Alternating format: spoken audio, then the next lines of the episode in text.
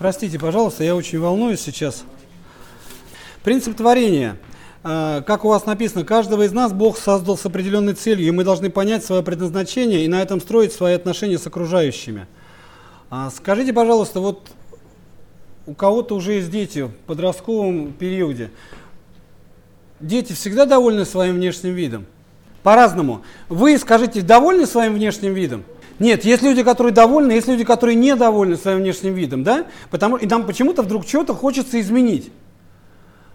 Кому-то уши не нравятся, кому-то нос не нравится, у кого-то глаза, еще чего-то, третье, пятое, десятое. Но подумайте, Анатолий, но смотри, с другой стороны, Бог тебя сотворил таким, слышанный. Он создал тебя таким. И смотрите, когда, получается, мы вдруг чем-то оказываемся недовольны, кому мы предъявляем претензии? Нет, Богу, который нас создал. Одного с лысиной, другого с пышными усами. У меня, мне усы не идут. Как я только начинаю их отращивать, непонятно во что превращаюсь. Бог создал меня таким. Одному он дал очень острое зрение, хорошее, и люди и до старости не, не носят очки, бывает такое. А, а кто-то потерял зрение, и оно ослабло у него в детстве. Бог нас создает с нашими преимуществами и с нашими недостатками. Принимаем мы это или не принимаем, зависит уже от нас с вами. Какими нас создал Господь? Даже в этом мы проявляем свое послушание или непослушание. Многие люди ложатся под нож хирургов – для чего? Чего хочет добиться человек? Исправить то, что Бог не, не, не, не так доработал вдруг.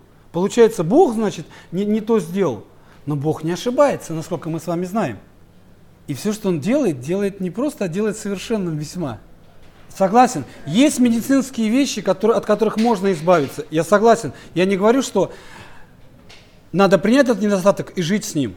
Но есть вещи, которые невозможно исправить. Принцип творения – Бог нас сотворил такими, какие мы есть. Острее всего это обстоит у подростков. Им многие вещи в себе не нравятся. Им одно хочется изменить, другое хочется изменить, третье. Они начинают родителей дергать, давай на то, давай на это. Мы себе чего-то хотим изменить. Для чего? Чтобы показаться перед окружающими. Чтобы люди вокруг меня сказали, о, какое, какая фигура или какое идеальное лицо, или еще чего-нибудь. Чего мы ждем? Сегодня замечательная проповедь была в Гатчине от пастора Льва Иосифовича. Может быть, я что-то оттуда повторю, но чего мы ищем? Того, что здесь на земле, или ищем того, чего Бог хочет от нас?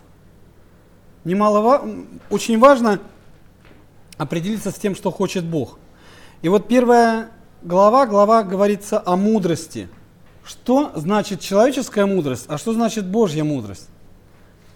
Я не говорю о том, какая мудрость человеческая, какая мудрость. А, мудрость человеческая, она и называется еще и земная, и мирская, и душевная, и, и бесовская. Напротив, Божья мудрость, она мирна, скромна, миролюбива, незлоблива. Почему?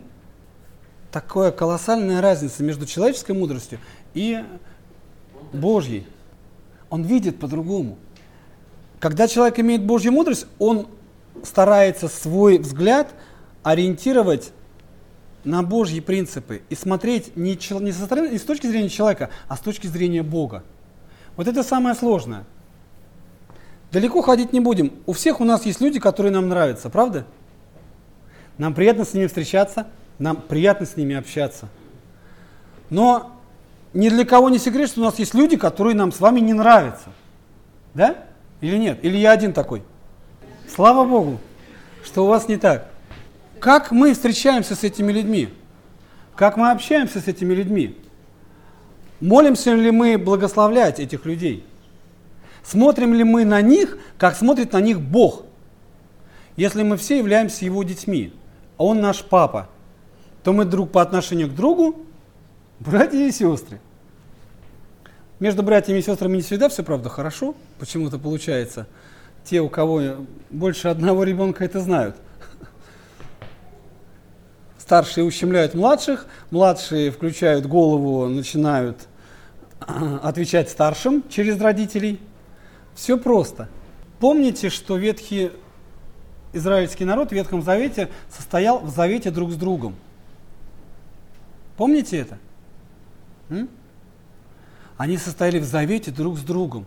Бог их так создал, чтобы они заботились друг о друге. Потому что Бог хочет, чтобы мы смотрели друг на друга Его глазами. Каждый в состоянии утверждать, что меня любит Бог, правда? М? Ну каждый. И причем неважно, хороший этот человек или не очень. С нашей, с человеческой точки зрения. Мы это прекрасно понимаем, что Бог любит всех. Удивительное дело. Он даже любит тех, кто мне сделал чего-то не то. С моей точки зрения. И он любит человека, который сидит в тюрьме за преступление. И Бог посылает дождь, как сказал Иисус, на кого? И на добрых, и на злых. И солнце светит тоже для всех. И мое сердце должно смотреть его глазами. Не получается. Проблема в Боге или в Сереже Фомине? Мудрость Божья.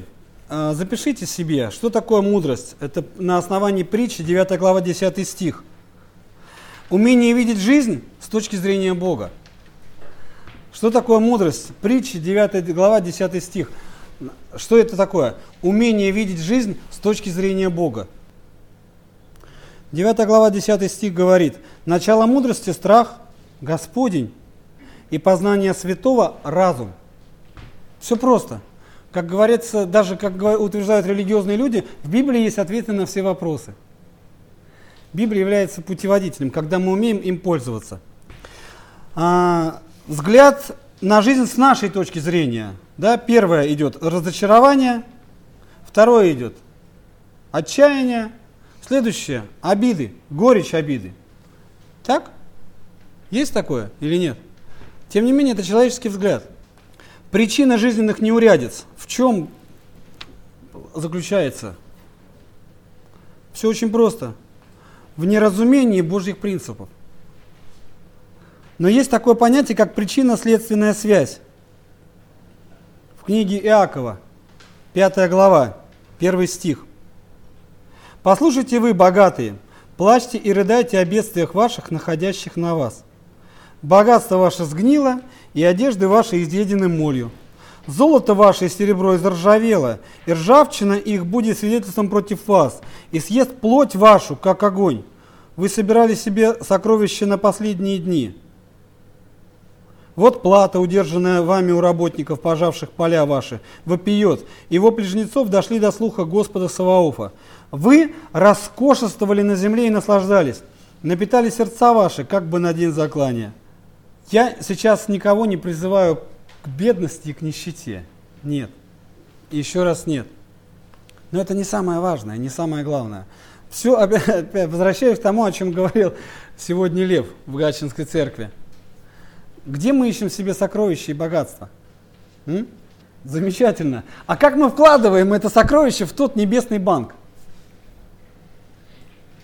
Есть какой-то путь отдавать здесь на земле? Да и аминь. Валентин Андреевич Смирнов, э, пастор нашей церкви, в прошлом говорил, все, что отдал, твое. Вот все, что ты отдал, оно твое. А все, чего я утаил, оно от меня убежит. Господь не просто так говорит о десятине, и Он говорит, запрещу пожирающим. Если я чего-то не отдал, то потом либо у меня чего-то украли, либо я что-то сам потерял, либо я сделал неправильное вложение. Один интерес, художник из рассылки, сейчас тоже расскажу вам пример. Один художник, у которого замечательно дела обстояли, и он жил в приобретениях, и у него была богатая коллекция его картин. И в один прекрасный день сгорает его дом. Вместе с мастерской, которая служила средствами для его существования. Меня больше всего поразила реакция этого художника и его жены. На пепелище они встали на колени и поблагодарили Бога за то, что он это допустил в их жизни. Очень похоже на состояние Иова. Бог дал, Бог взял. все, что мы получаем и имеем на этой земле, вы знаете, это не наше. Даже дети, которых нам дает Бог, они не наши. Не наши. Они Божьи. Бог их нам дал. Для, и возложил на нас ответственность за их воспитание.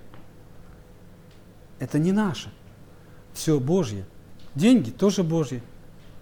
Я читал много свидетельств о том, как люди жертвовали. Помните, да? Десятина правоверного еврея составляет, ну скажите, пожалуйста, мне. Толик, ты помнишь, сколько составляет десятина правоверного еврея? Эля? А? 20 процентов. Ты хорошо взяла, много, 50. Да, аминь. Но десятина правоверного еврея в Ветхом Завете составляла 20 процентов. Это мы с вами вцепились в слово десятина и от 3300 рублей отложили. Господь, вот это тебе. Благослови меня, пожалуйста. В десятки, в сотни, в 30, 40, 30, 60 и 90 крат. Господь, дай мне, пожалуйста. А люди, которые реально хотят жертвовать, я вот тоже пытаюсь этому учиться. Мне хочется этому научиться. И иногда думаешь, считаешь, что вроде не хватит. Отдаешь, а Господь восполняет. Он находит, какими путями восполнять. Даже далеко ходить не буду, так ситуация со стеклами. Отвозил брата нашего в, на Литейный проспект, у него жена там в онкологической клинике была. У нас брат Василий Павлович, уже тоже за 80 лет, надо отвезти. Привез его к жене, обратно возвращаемся, под кольцевой дорогой проезжаем, с виадука падает лед. Как раз вот теперь в стекло бабах в переднее, и паутинка пошла. А, еду дальше, э, звоню в компьютеру, которая занимается стеклами, и говорю, у меня стекло переднее, надо поменять. И они мне вдруг говорят, есть заднее стекло на вашу машину, на Honda Mobilio. Это там, где пластик был. Три раза приходили э, двери, потому что стекол отдельных нету в продаже. И Господь благословил одно, другое. И Он до сих пор продолжает благословлять. Просто я этого не вижу сейчас. Он приготовил уже одно, другое, третье, четвертое. Просто мы с вами этого не видим. Он заботится о нас прежде нашего прошения и моления. Но как было сказано, просите, и дано будет вам. Стучите, и отворят вам. Для чего? Для нас с вами это надо. М? Чего ждет Бог от нас с вами? Ну скажите, пожалуйста, когда Он говорит, просите, стучите, чего нас ждет? А? Нет, Ириш. Он ждет, что мы все-таки будем с ним общаться, хотя бы через наши нужды. Когда нам хорошо, мы ни с кем не общаемся. Анатолий Викторович Орлов тут звонит мне и говорит, ну, Сереж, ты давно не звонишь, у тебя все хорошо, значит. Почему мы начинаем обращаться к нашим родителям, к нашим друзьям, только когда нам плохо? Когда нам хорошо, не, мы можем позвонить, чтобы с тобой друзья разделили твою радость. Но друзья могут совсем не разделить радость, а наоборот огорчиться. Почему у тебя так все хорошо? И Господь говорит, просите, стучите. Ну, общайтесь со мною. Лев сегодня замечательно говорил о том, почему мы благословляем пищу. Чтобы Бог удалил оттуда все неполезное для нас? Благодарность. Он ждет общения от нас. Во, всю, во всех вопросах жизни, в которых мы живем, Он ждет общения. А мы часто это общение почему-то куда-то прячем. Мы друг с другом раз, разучиваемся общаться. Мы больше вон с гаджетами общаемся. В экран. Посмотрите, как люди сейчас в метро. Все в экранах. Друг друга никто не видит. Может быть и не так, но люди были, ездили с книжками, э, чего-то обсуждали. Чего, чего-то обсуждали. Сейчас народ как-то весь все, все в себе.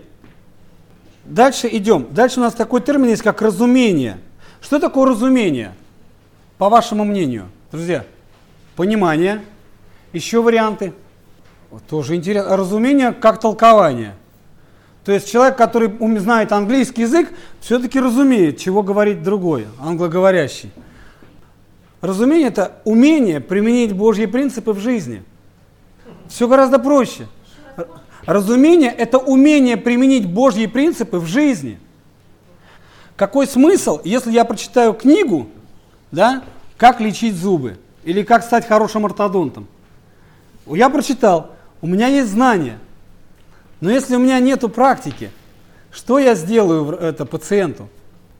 Какой смысл? Вы знаете, повторюсь еще раз, что в Японии на заводах нету складов. Нету складов для материалов. Все, что им привозят в этот день, они перерабатывают и выпускают уже готовую партию.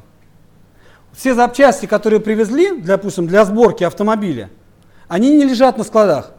Все, что сегодня привезли, все должно быть использовано сегодня. Привезли дозу, все, значит, сегодня это все должно быть собрано.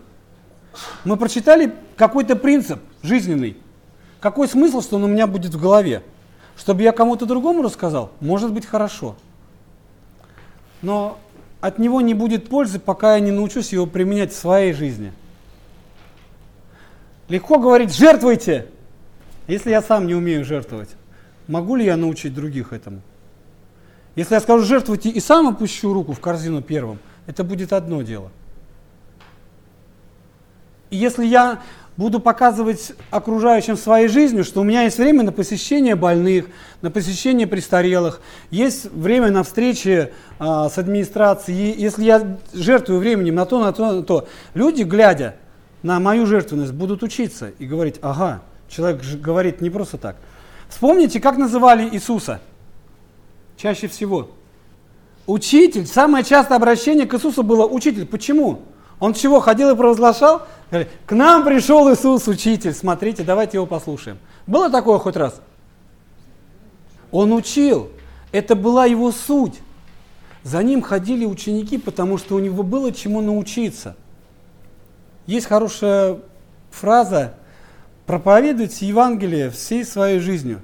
Если нужно, используйте и слова. На первом месте моя жизнь мое отношение с окружающими, мое отношение к окружающим, мое желание и готовность помочь и пожертвовать чем-то своим. Еще раз говорю, есть люди, для которых делаешь что-то с удовольствием и э, бросишь время и от жены выговор получишь, что до сих пор не дома.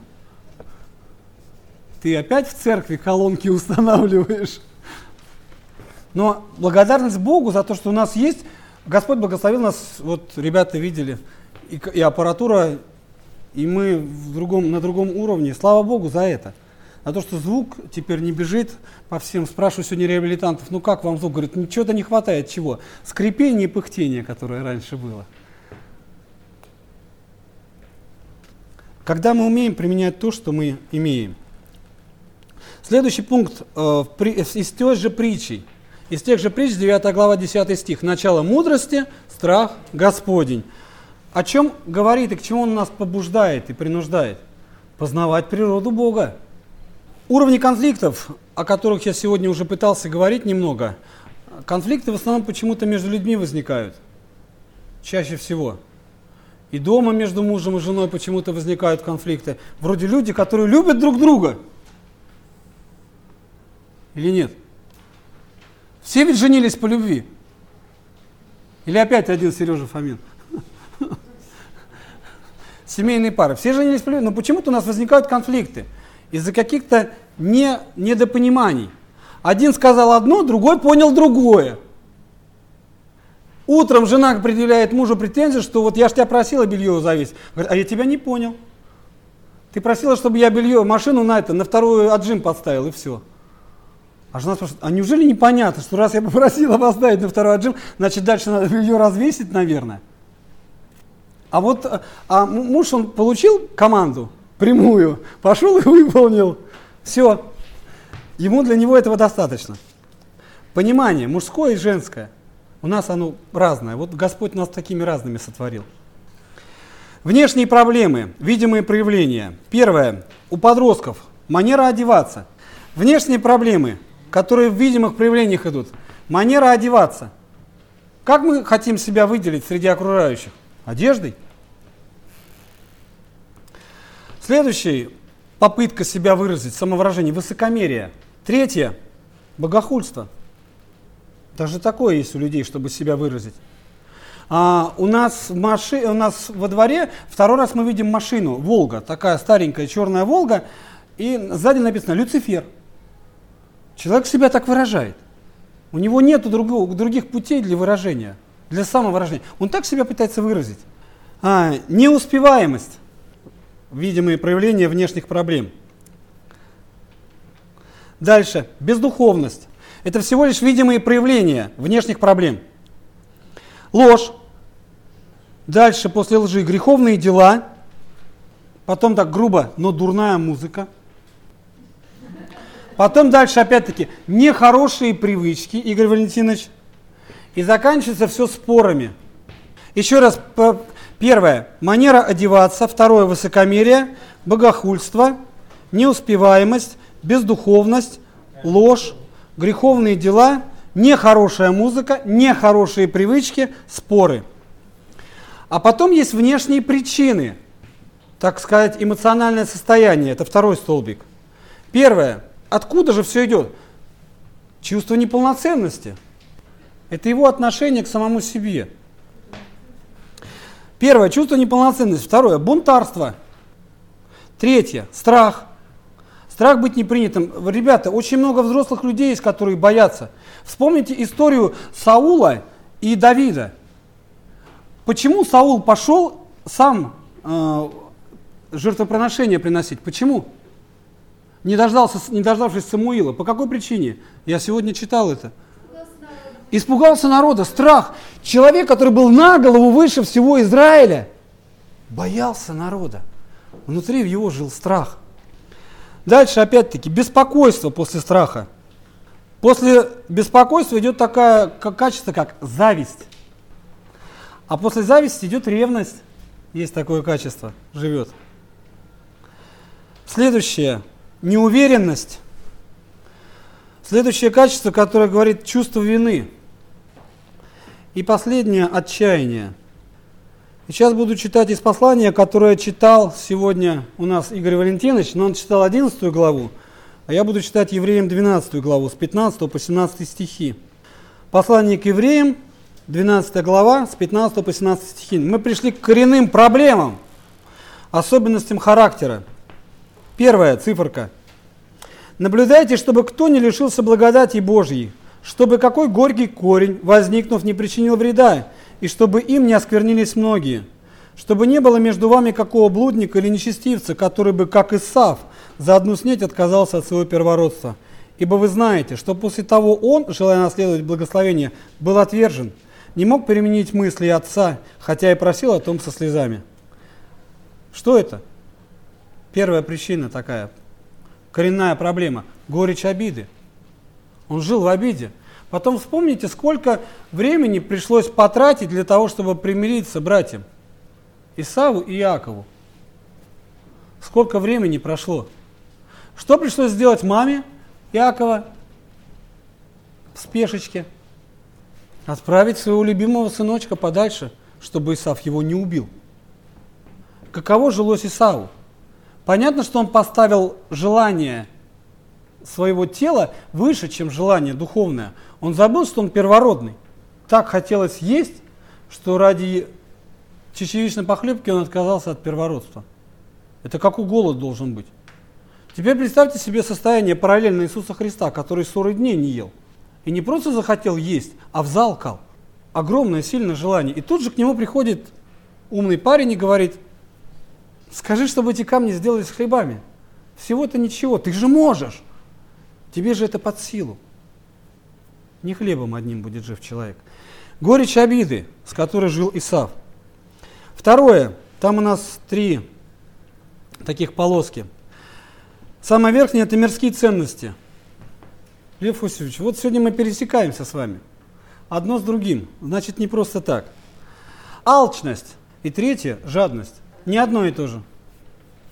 Не одно и то же. Алчность – это желание завладеть э, чужим чем-то. Алчность. А жадность – это когда у меня есть, и попробуйте взять. Как у многих христиан, мы обложим себя подушками, и эти подушки правильные. И любой, кто попробует вытащить из-под меня эту подушку, получит от меня пилюлю благословения. Первое было мирские ценности. И третье – аморальность. Аморальность. В книге «Деяния апостолов» в 8 главе, помните, поступок Савла.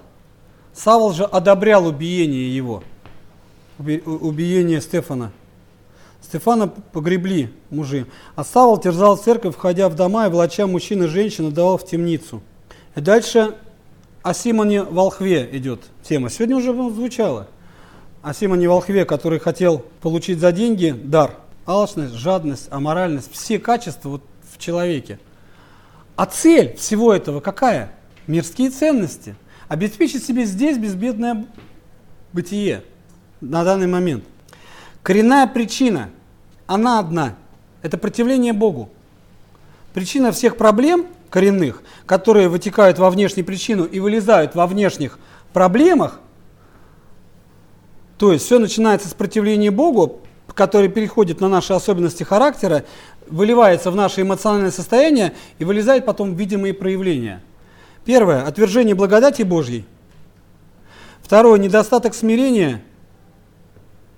И третье – нарушение основных жизненных принципов. Вот то, что происходит. По внешним проблемам, чуть чтобы было понятней. А, проблемы очевидны для окружающих. А, в одних случаях они ясно указывают на наличие более глубоких проблем, а в других внешнее проявление бывает очень обманчивым. Результатом являются внешних проблем болезни, искаженная система ценностей, финансовые трудности, лживость, склонность к воровству, обману и страсть к спорам.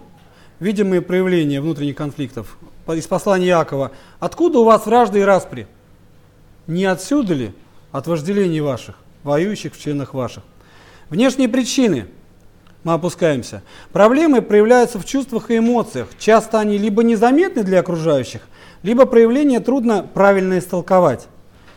Как они, как результат, неуверенность, беспокойство, гнев, зависть, ревность, неловкость.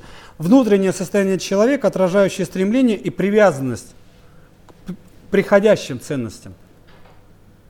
Во что мы собираем? Либо в тот банк, в небесный, либо в ВТБ-24.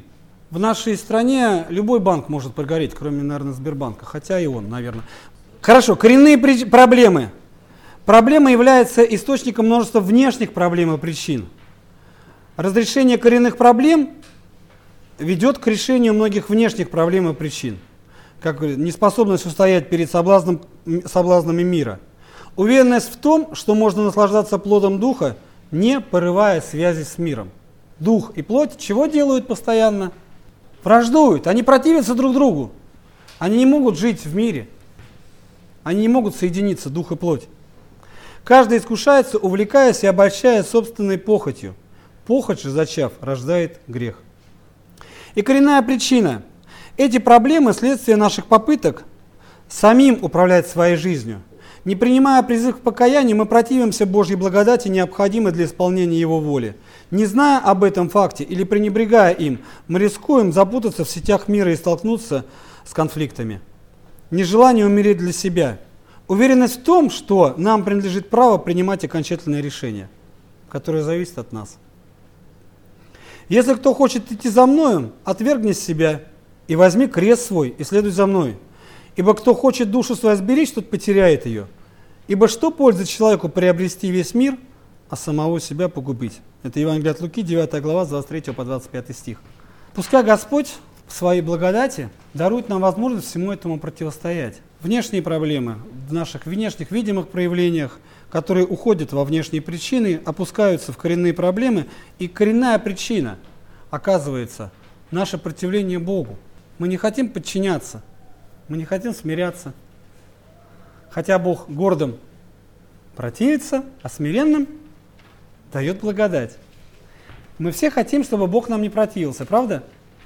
Мы хотим быть лучшими друзьями. Господь Группа прославления себе сегодня пела «Тебе я песню пою, но не просто, чтобы спеть, ведь ты не этого ждешь». Чего ждет Бог от нас? Сокрушенного сердца. А сокрушенное сердце проявляется только в нашей жизни.